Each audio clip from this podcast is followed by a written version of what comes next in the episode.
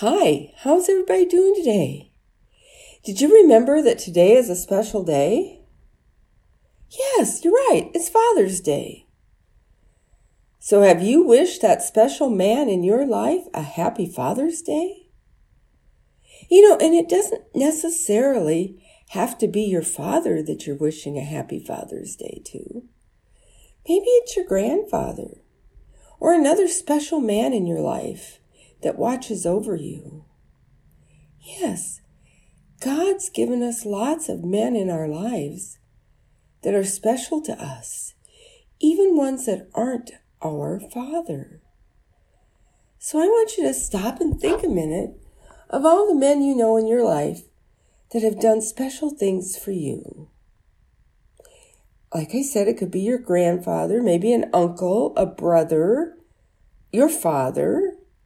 But how about others?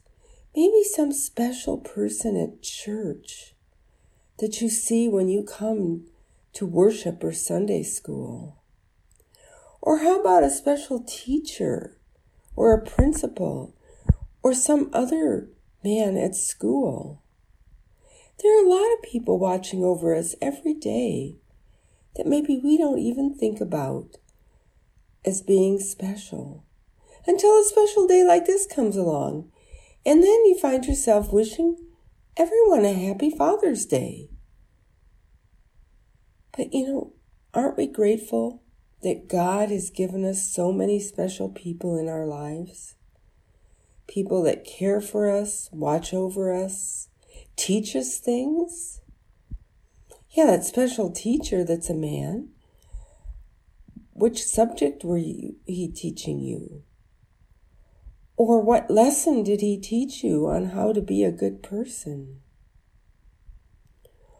Or how about just those nice men at church that just smile at you, say hello? Maybe you've had a Sunday school teacher that's been extra special, that's taught you all about Jesus.